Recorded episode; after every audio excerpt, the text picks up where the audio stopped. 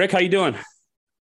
Doing well, Shane. How about you? You're fi- I'm f- I'm fine. I mean, I'm sitting in this shitty office that we have. Like, I've been moved like three times since the new B ninety-six morning show came in. They just they throw me around like a piece of paper. You look very comfortable. Nice. And you uh, you get to bring you get to bring your stapler with you at least. I, I don't even have a stapler because they don't even give me a printer, so I can't even print oh, any paper man. off to be stapled.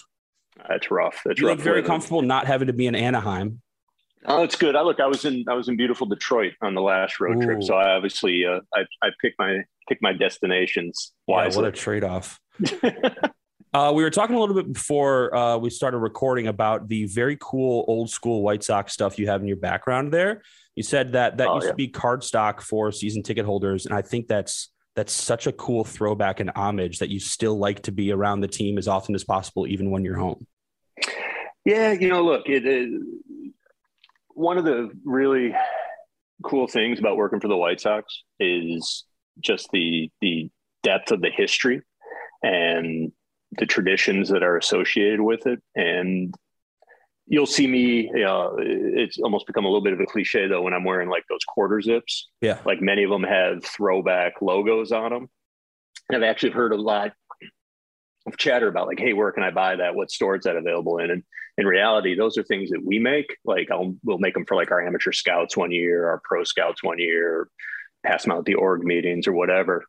And we're the ones who sort of go and, and grab those old logos. And that's something that's always been important to me, is not to lose sight of the history of a, of a storied franchise. So, you know, I picked, I, I cherry picked some of the cooler old uh, scorecard covers from back in the day. And then they brought them back as cardstock a few years ago, and uh, put them up here as a little reminder of uh, I'm just a, a link in a very long chain at this point. It's a very cool vibe. You're you're a Bears meatball, I, I, I would still assume. In my background there on that whiteboard, Dave Wannstedt came in here one day and was drawing up plays on what he used to have Leon Lett do, like drop back from the tackle position. And I have videos that Dave asked not to go social, so we won't put them public, but just – The the cool the, he is the, one of the coolest guys on the face of the planet, and we love having him here at the Score. But to watch Dave Wannstedt draw plays up there, I would take this as my background over yours. I'm sorry. No, no, I respect that. I respect that, and a couple things like I mean, look at I've, and I've heard Wani on on the Score before, and he's great.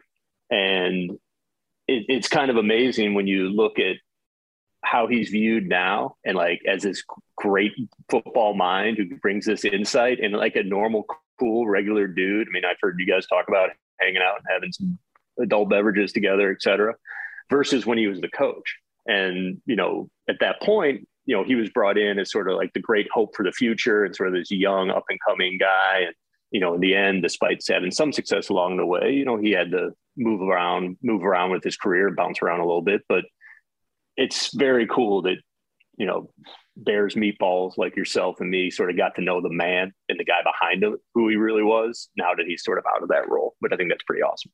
I want to get into some White Sox stuff, but this is technically sure. not a White Sox podcast, so I'm not going to start you off that way. I'm going to go the Dan Patrick school of interviewing and try to warm you up a little bit first, and then throw the Perfect. hammer down, just so I know you're as, as comfortable as possible. So Isn't I'm there supposed to be bourbon? Isn't there supposed to be bourbon involved? Th- in there is, but see, okay, I, I debated even mentioning that because I wasn't going to ask you at eleven thirty in the morning to drink. Um, I appreciate that. I, I could. I, there's a couple bottles here, but I also am trying to keep up an appearance a, a little bit. Um, if it were a Saturday or Sunday, for sure, the bottle of Buffalo Trace is open by ten fifteen. But Beautiful. Here at work, when Mitch Rosen is right down the hall and I'm already on thin ice all the time, I don't think I should open up a, a bottle of bourbon right now. But yes, this is technically bourbon and a buddy. So we'll start off with the the non-baseball stuff. Okay. I'll set the scene. It's a maybe it might not even be an off day. Maybe the White Sox are out of town. You've got Benetti and Stone up on the iPad on your back porch. Your wife and kids are out there. Your dog's out there. What's on the grill? What are you drinking? What are you talking about? What music are you listening to on a perfect oh, Chicago wow. suburb summer night? Wow. Wow. Wow. Wow. Wow. Well, first of all, my my boys are nineteen and about to be seventeen. So they, uh, them being home on a, on a beautiful summer night is a rare occasion.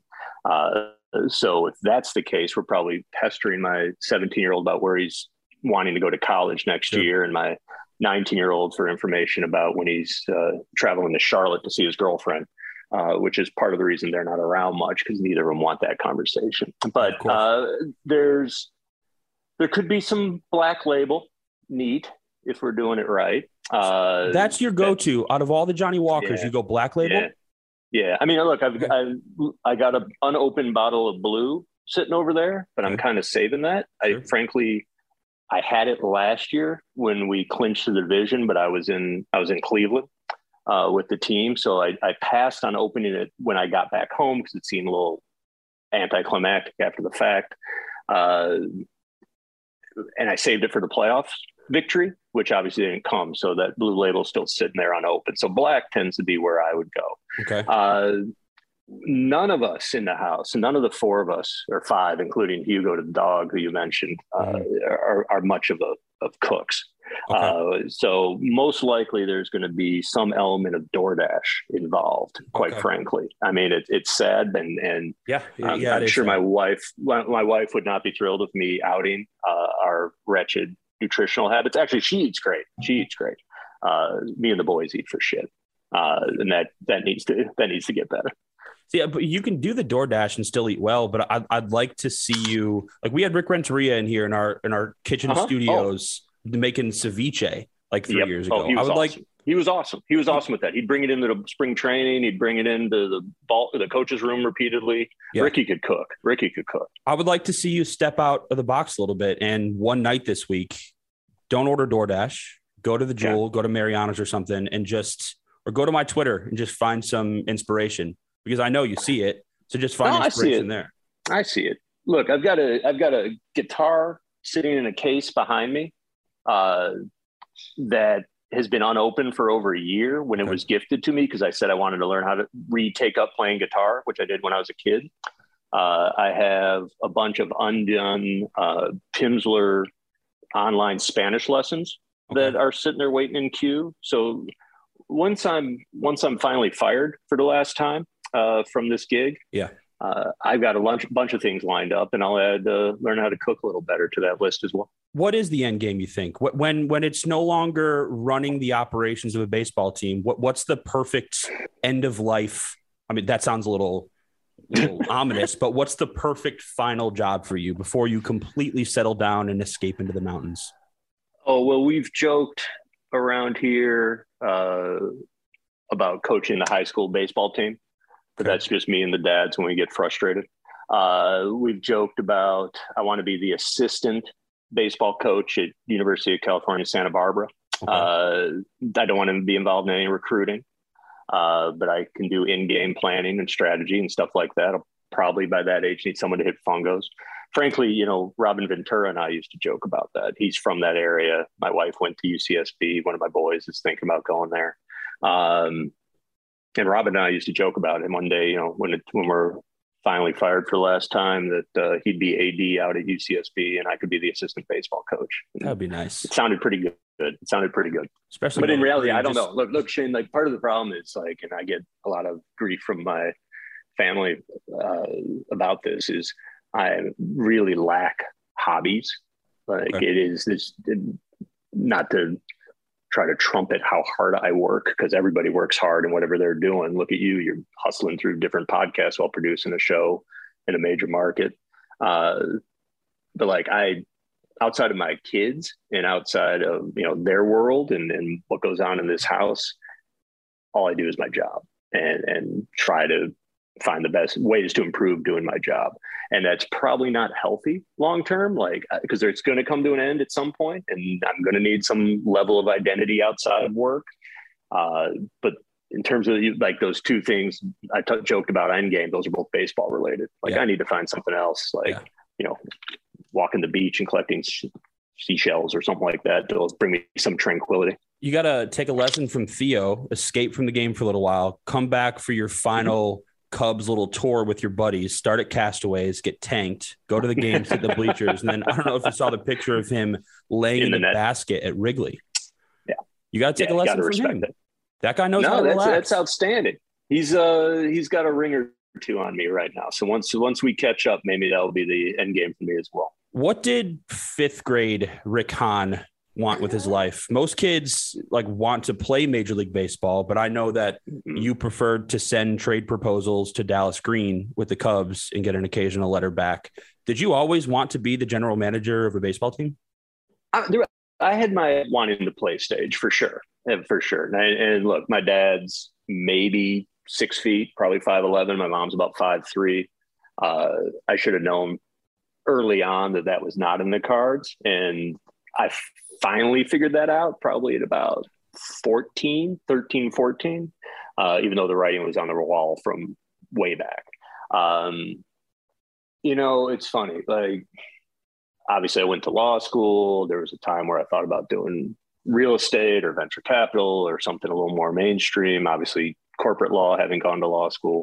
Uh, but there was just some level of comfort and peace every time I came back to something involving baseball. And I don't know if it's because when I was young, like as you referenced, I used to write letters and come up with trade ideas and follow the draft and follow the minor leagues and think about ways of how to craft a winning team. Uh, but anytime I've got sort of pulled towards a real job, it, it just, there was, I lacked that comfort. I lacked that peace. I felt like I was wasting time. I was sitting in, uh, we're now married, but at the time we were dating and, and in my girlfriend's apartment right before I graduated from Harvard Law School, like literally three weeks before graduation. And I was reading an article in Baseball America when Peter Gammons used to write for it about Uh, this next generation of baseball executives who, instead of going to get a master's of business administration, has got a master's of baseball administration by working their way, taking any job at age twenty-two and fetching coffee and collating scouting reports and working their way up. And it turned out, you know, he's talking about guys like Paul DePodesta and Josh Burns and, and uh, various others who wound up being G Ms. And, and I turned to my girlfriend at the time. I'm like, I'm wasting my life. Like, uh, what am I doing here? Like, you know, in theory here, I'm about to graduate with a pretty, fairly prestigious degree and I'm absolutely freaking lost because I'm not finding a job in, in baseball. A couple of years later, uh, when I was in business school, and again, things not going well, looking for a, a real gig, uh, or excuse me, a gig in baseball, Goldman Sachs uh, invited me out to New York to interview for a job as an investment banker and with a focus in real estate based on what I was studying at, at Northwestern. And they offered to fly. We were still dating. She was out in California at the time, and they offered to fly Jean out with me. Uh, so she flew out from California. I came out from Chicago. We met at LaGuardia to go, you know, take a car to the hotel before the interview. And all I could talk about was this, you know, article I read in Baseball Weekly about, you know, again, young executives and their path and, and what, uh, how the game is changing and the future of big data and how that was going to influence decision-making and who, what, and front office composition. And she said to me, she's like, did you spend any time preparing for this Goldman Sachs interview? And I'm like, no, nah, probably, probably going to screw this one up. Um, but there's just always this sort of gravitational pull back to, back to baseball. And I don't know if that was, Uh, because it, what spoke to me most, uh, a, a level of immaturity, a, a refusal to sort of grow up or, or what. But uh, despite, you know, as harrowing as some of these seasons can be, uh, baseball is always where I found my peace.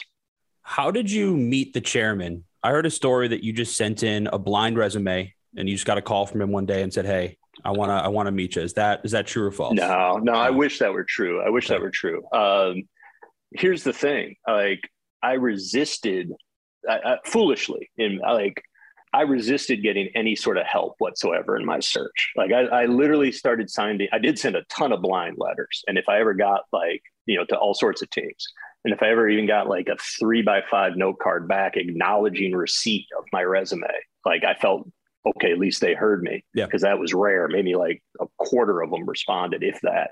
Ed Lynch from the Cubs sent me a letter back, told me to go get a job working for a minor league club and work my way up, which was a, was a no, but at least it was some level of, of guidance. Uh, and I started looking for a job in baseball. I don't know. I was probably twenty-one. I was graduating college, twenty-two. Um, and finally at age like twenty, like four years in after just getting nothing, uh, I took my dad up on an offer to let one of his buddies who knew Jerry put my resume in front of Jerry. Okay. And honestly, like I, I didn't want to do it because I felt like for those, like I got to do this on my own. I can't do this based on connections. And frankly, that was really stupid and probably cost me a few years of, of at least getting my foot in the door. Because again, not only is everybody doing it, but like Jerry isn't going to hire me just because his buddy knows my dad. Like that just got me in the door, got me an audience, which was unique, but the rest, and it took another two years or two and a half years after that meeting for the Sox to ultimately hire me. But that helped facilitate the process of just getting me in the door. White Sox fans are a, hmm, what's the best word for White Sox fans? They're a resilient bunch. They're a loud yep. bunch. They're a dedicated mm-hmm. bunch. Um, starts with guys like the the guys in the one oh eight who I know you, you communicate with, and like they, they're a great standard for what a White Sox fan should be. A little bit of criticism, but a, a ton of just being a diehard and showing up for your team. And us as season ticket holders, as you know, effectively paying the players' salaries. That's why mm-hmm. we're there as season ticket mm-hmm. holders. Without a doubt, I think I pay you on Moncada directly. But do you ever want to just forget about the fact that you're running a business and come out to Lot B to a tailgate and just hang, get a little tipsy, and really feel like a baseball fan? Oh, absolutely. Uh, frankly, that's something I've lost, and I'm not complaining at all. Uh, I've been very fortunate to have the career I've had in, in professional sports. But, you know, as you referenced earlier, I'm a Bears fan. I'm a Bulls fan. I'm a Hawks fan, Michigan. One of the things I've lost is the ability to watch those sports or watch the front office decision-making and be like, have a fan reaction, because there's that executive side of me that stops me and is like, wait, there's, there's, there's more to the situation than I know. Someone might not be available. There might be something off the field. There might be a makeup problem. Like I've lost sort of that critical eye, that freedom that being a fan brings you to just like let loose and, and emotionally respond to things when you may not have all the information. Um, we used to, you know, the M L B in their infinite wisdom moved the amateur draft to the All-Star break. Uh, but prior to that, the All-Star break used to be sort of, you know, four days where everyone in the front office kind of shut down and got a little bit of a break. And I sort of foolishly started a tradition when my boys were like five and three. I think it started with the, the, the All-Star game at the old Yankee Stadium. I wanted them to see Yankee Stadium, the old one. Uh, so we started that tradition that year of going to the All-Star game every year. And it was sort of like the only family vacation we got during the summer because of my job. Uh, but one of the reasons I like that, not just because the boys got fired up and All-Star games, frankly, you know, made for kids and home run derby got them all fired up, was that I got to sit in that game. I got to sit in the stands, have a beer, and just enjoy a ball game. And that, I mean, shoot, the part of the reason I'm in this job is because I grew up a fan, because I grew up passionate about the game, because I grew up, you know, emotional with the ups and downs of the course of a season. Uh, in the, as an executive, you got to under, understandably temper some of that. And, and fans don't want their front office emotional and, and responsive to every little blip. You need to have a longer term plan and hopefully more and better information when you're making your decisions. Uh, but that, uh, maybe I've joked too much about when I finally get fired on this already, but like when the time comes that I can go back to having a beer out in Lot B and enjoying a ball game in the sun, like that's going to be something to look forward to. That's going to be something to enjoy and something I've, I've definitely missed. Have you ever even come close to feeling handcuffed in terms of resources in free agency or at the deadline? Uh, never at the deadline.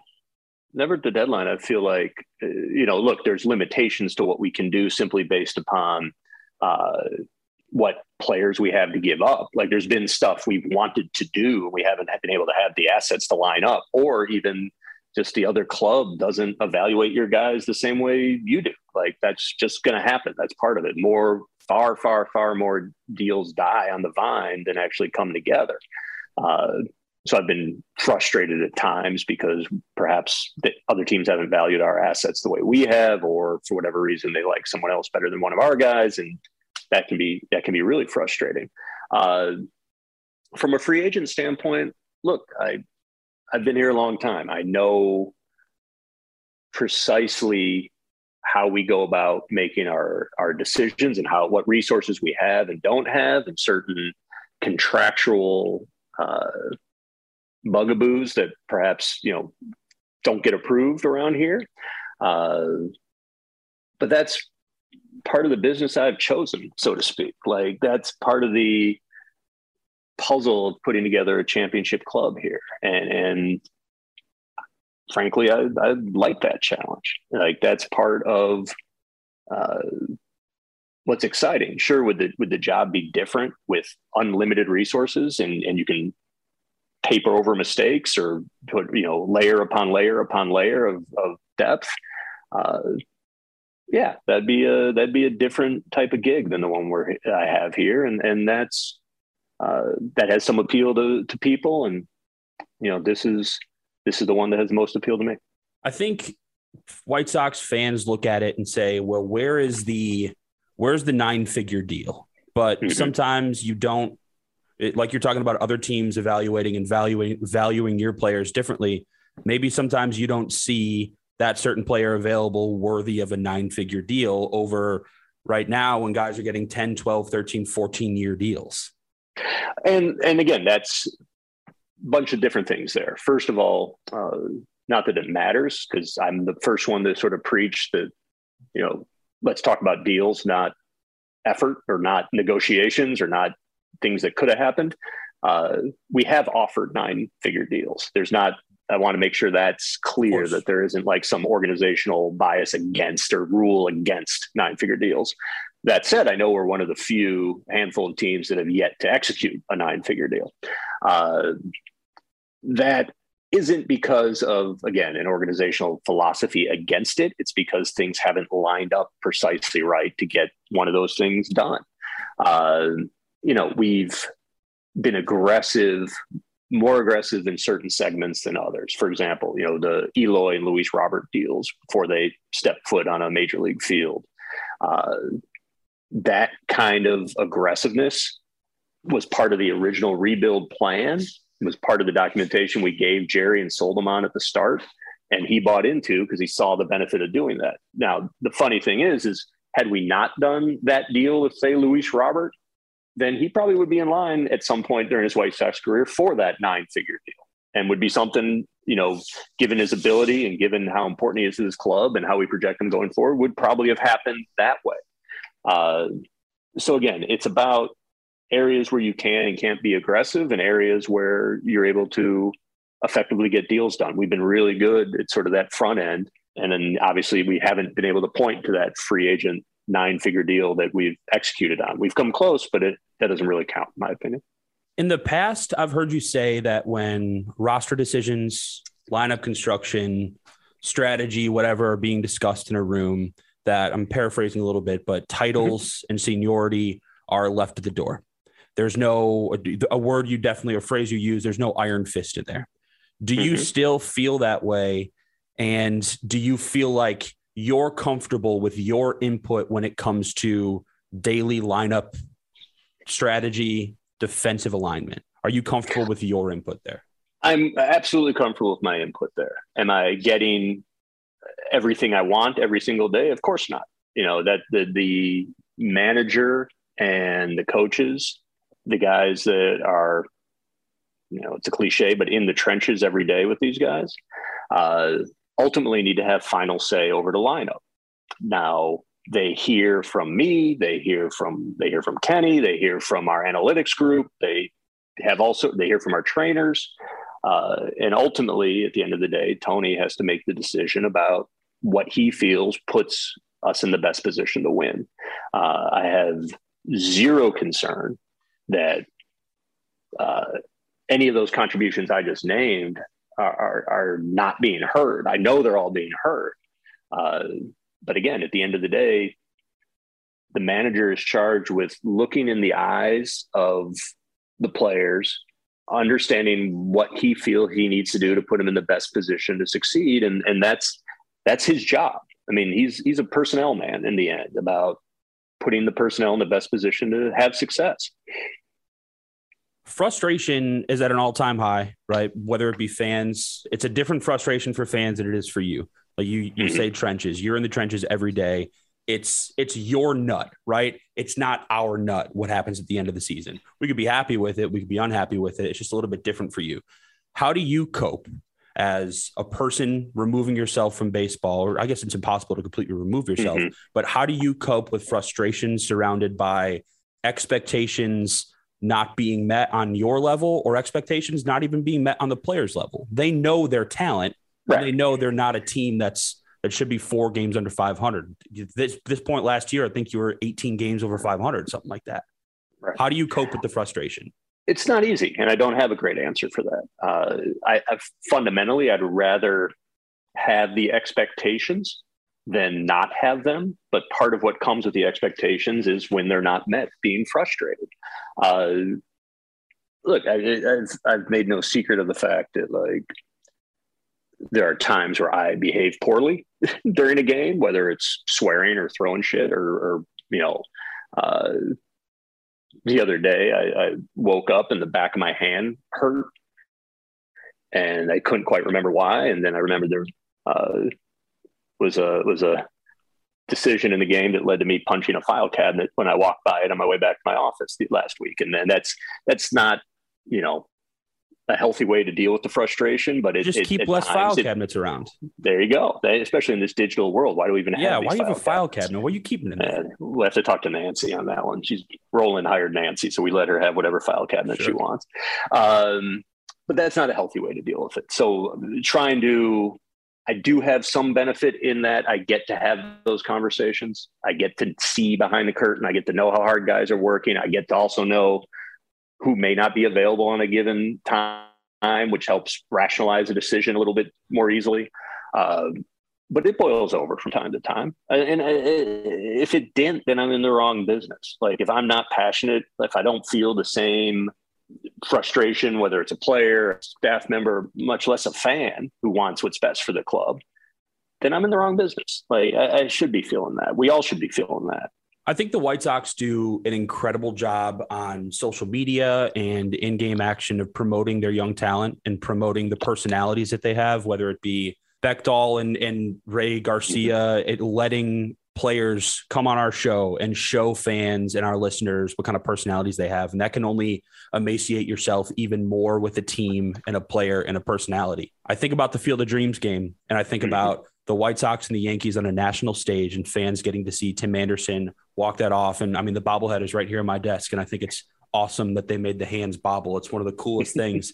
But then I'm looking at the Field of Dreams game this year, and it's the freaking Cubs and Reds. And it's like a complete one eighty. And maybe M L B thought that they would be more exciting, I guess. But in contrast to what the White Sox do, baseball doesn't do a very good job at it. Is there a fix? I, I love Sunday Night Baseball and, and miking up guys for an entire inning. And I, I love the way the game's going with that. But we talk about it on the show often, like it might not be feasible, but mic up one guy all game and then some kind of signal where the broadcast can say, hey, we want to take we want to take uh, Lance Lynn right now in between innings mm-hmm. pitching today. Something. See, that's and, it, and you're not wrong that that.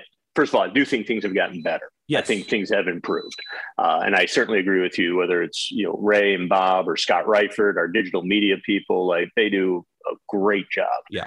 And also the era that we're living in right now, like that you or any fan can go to Tim Anderson's Instagram and sort of get a feel for who he is as a man and what is important to him, or Liam Hendricks, what causes does he care about? You get sort of this greater insight and access to a player's off the field personality, which in turn, in all probability, makes you a bigger fan of them, ingratiates them to you, them to you more, like you said. Uh, Did I say emaciate? Emaciate? You said emaciate, and I, I switched it to ingratiate. Yeah, what does emaciate mean? I think that's like you're losing weight from uh, you're emaciated. Abnormally thin or weak, especially because of illness or lack of food. Yeah, that's not quite what I think Instagram's about. Yeah, but you know, maybe you use it differently. Okay, ingratiate, uh, ingratiate. But yeah, it ingratiates the player more to the fan. You get to know more about him as a person, and you feel that greater connection to the team or to the player, what's important to them. I, I that that is, you know, eons beyond where we were even five, much less ten years ago. Uh, you, it's funny because you mentioned miking up players during games. And I do think when I'm sitting there watching Sunday Night Baseball, it's the Phillies and the Mets, like hearing Lindor talk, talk about his positioning, talk about ball. You can hear him talking about ball and play and where he's going with it. Like, that's cool. Uh, in twenty twenty, in the playoffs, we were playing the A's and Laureano was mic'd up in the playoffs in center field. And somebody, I don't recall who, hit a ball to deep center that he sort of took a half step in on and then reacted late and the ball landed over his head. Scott Reifert, our head of communications, was sitting with me in the suite that day. And I turned to him and I said, we are never mic'ing up a player during the game. Okay.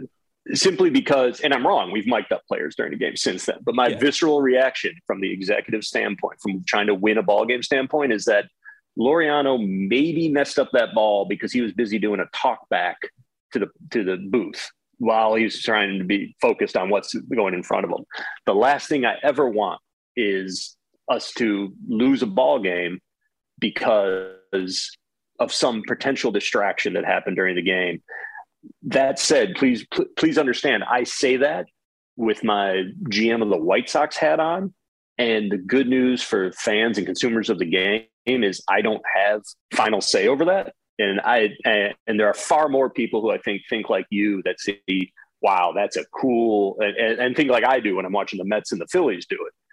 Boy, that's a really cool element, and we need to do more of that. So I think it's going to expand. I just personally, like, gives me the heebie-jeebies. Last thing I want you to do is talk to Lance Lynn while he's pitching. Right. Like, yeah. Not just I'm talking not on the F C C element, but like in the dugout on a start day. Like, I know different players feel differently about how they want to communicate on a start day when they're playing. I'm sure there are some right. guys, but I know what you mean. I, I know what you, I, I could see how that would make you a little bit nervous. When yeah, we it just, kind it of just, along the, those same lines, when we get somebody like Tim Anderson to say on the show, fuck it, we're the best team in the league. Mm-hmm. Does that make waves through an organization? Do are people upset by that, or does it just kind of depend on the person? I mean, uh, for that specific instance, no. I think we all sort of, uh, all of us who know Tim, were not surprised in the least that he said that.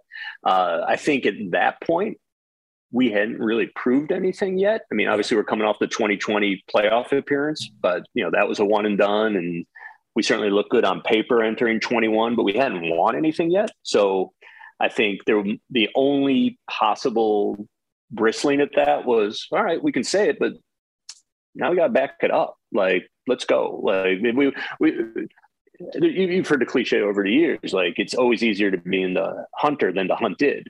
And, you know, statements like that sort of thrust you into the role of the hunted, uh, which is fine. And obviously that team in twenty-one responded to it, and over the course of the regular season, and it was a non-issue. But in terms of guys going out there and expressing themselves freely, whether it's Tim or Liam or, or Joe Kelly, who I know had said some things on your show, like, yeah, Rick, that's fine. That's who they are. Say some things.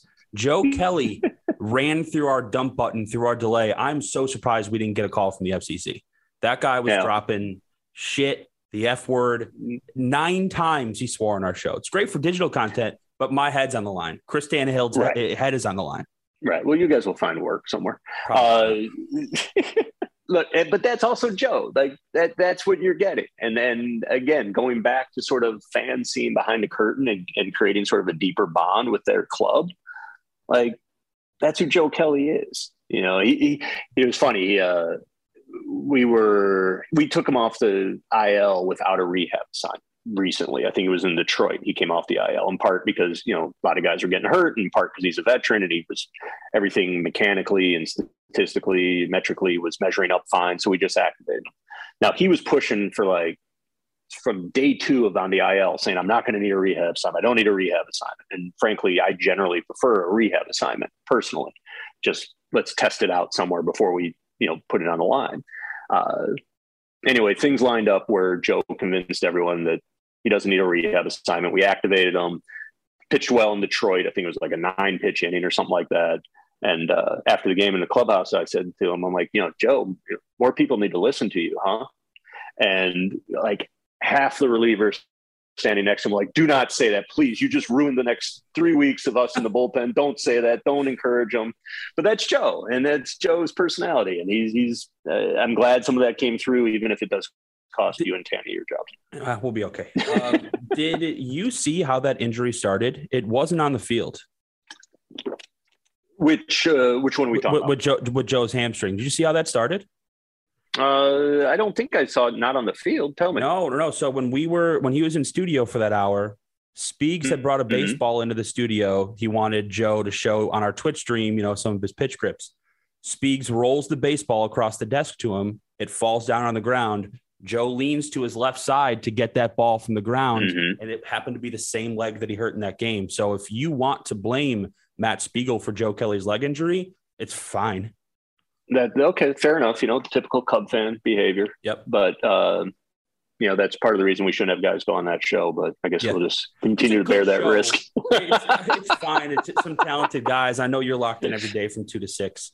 Um, Absolutely. I got nothing else to do. Yeah, definitely. I know that you have regrets in your position. I'm not going to make you talk about Fernando Tatis again. And I've heard you talk about having to watch your sons play with his game on the show when he made the cover. Yep. I know that's a mistake. I'm not going to lament you for that. What's your favorite acquisition or favorite at any point in your White Sox career? The fa- your favorite thing that you've been involved in, in terms of acquiring oh a player? Look, I... The one that comes to mind immediately, and I may an hour from now have a different answer. Some light goes on.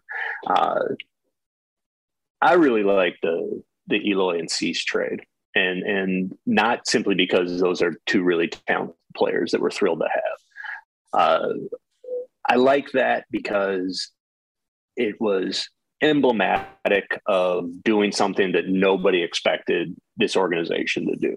And that is a crosstown deal, a major acquisition between these two teams, uh, an acknowledgement that we're both in different positions. Obviously, that cl- that the uh, twenty seventeen Cubs team was going for it, and that made sense for them to acquire Jose. And we were a team in a rebuild, and we were willing to openly and honestly, uh, frankly, help each other in what we were trying to accomplish at that stage. And not only was, you know, all the great ancillary stories about, you know, uh, Wet Butt twenty-three and others, you know, springing it, that, that, that yeah. came, Katie Player's booty hole coming from that, uh, that made it enjoyable. But, you know, all my conversations with Theo throughout that were just open and candid about, look, these uh, this hasn't happened in a really long time between our two clubs. So let's try to, you know, come up with a baseball deal. And then if for whatever reason, some bullshit gets in the ways and, and, and sidetracks it in the end, and we can't do it. No, no need to apologize to each other. Like, we're going to try to do a baseball deal. And if it gets sidetracked, it gets sidetracked, but let's give it our best effort. And, and we're able to pull it together. And, and, you know, that, uh, I think that spoke volumes about each of our organizations being able to do that. Just a couple more for you. You can go get your haircut. We had David Robertson on a few weeks back. And he was on that team when Chris Sale cut up the mm-hmm. jerseys. By the way, those yeah. jerseys are I, – you have a little bit of a say here. They're absolutely horrible. I never want to see Lance Lynn wearing that jersey pitching. That looks like the most uncomfortable thing in the world. Never bring those back. But David Robertson told us he knew something special was happening that night. When Chris Sale came in and started cutting things up, he took his jersey, stuffed it in a corner in his locker, and then by the end of the season, brought it back out and had Sale sign it for him. And it's still framed in his home to this day. What do you remember about that night? I was at my older son's uh, Little League game. And one of the coaches hadn't shown up that afternoon or was busy. So they asked me if I'd coach first base. So I'm enjoying the sunshine. Fairly sure it was a Saturday. Uh, we had a night game. And in the middle of coaching first base, I get a text from Robin saying, uh, we have a problem. Uh, Sale doesn't want to wear his jersey. And I texted back. I'm like, I didn't even know it was a special jersey day. I'm like, what? I don't understand. He goes, he doesn't like the special jerseys. He doesn't want to wear it. I said, all right, talk him through why we're doing it and, you know, figure it out. And then he responded with, no, he cut up the jersey. and And I responded, and again, I texted him back. I said, we'll get him another jersey then. They got backups, get him another jersey. And then Robin sent me another text. No, you don't understand. He cut up all the jerseys.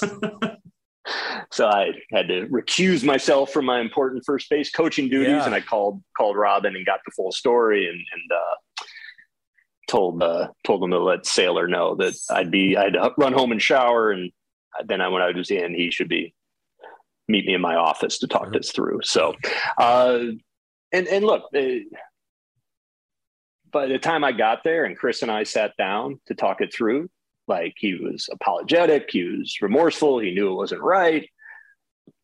But that the individual who went through and cut those things up, that sort of passionate competitor and that, like, I'm going to show you guys, that was all what made Chris great. I mean, there's been other instances over his career, like when he and Kenny talked publicly about when Kenny wanted to talk about moving him to the bullpen instead of letting him be a starter, and his reaction to that, like that sort of visceral, emotional, I'm going to beat you sort of response is what made Chris great. So, and he and I talked about it that afternoon when I told him he was going to have to be suspended for this, but sure. like we knew where it was coming from. It was part of what made him uh, as special as he was and, and still is. I say on the show all the time that this is still a division winner team. It might be by fewer wins than Vegas thought to start the season. Maybe it was, maybe it's eighty-eight, eighty-nine and not ninety-three, ninety-four. Did last night's offensive explosion against the Angels, the little bit of a regression to the mean, make you feel pretty good? It was good to see. It was good to see because uh, look, we haven't, we haven't put the ball out of the park much this year, as much as we had hoped. And obviously being without Eloy uh, and Moncada and Grandal for stretches influences that. Uh, but the team out there last night resembled what we thought we were putting together. So that, that was certainly a positive. I like the fact that, you know, things haven't been going well for the last, you know, six days or so, six, seven days. And when you fall behind three to nothing, it's easy to, for a team to go through, oh no, here we go again. And almost like try to hit a five run home run every time up uh, to press and make up for the deficit. And instead we saw the team sort of stay within itself and, and production one through nine. So that, that, that was good to see. Uh, look, we've had a couple of inflection points this year, you know, going to uh, New York and taking both sides of that doubleheader after the nonsense with, uh, you know, Josh. Their third baseman. Uh, when we rallied uh, for a bunch of runs against these Angels late uh, on a Sunday afternoon to almost avert a, uh, to avert a loss that showed an offensive explosion late. You know, those have been a few instances where you're like, all right, now we're figuring this out. Now we're going to be more who we've expected to be. Uh, so not saying last night is necessarily that inflection point because we've been sort of seeing spurts of it throughout, but it's good to see the team perform at the level that, again, we all sort of expected to be capable of doing.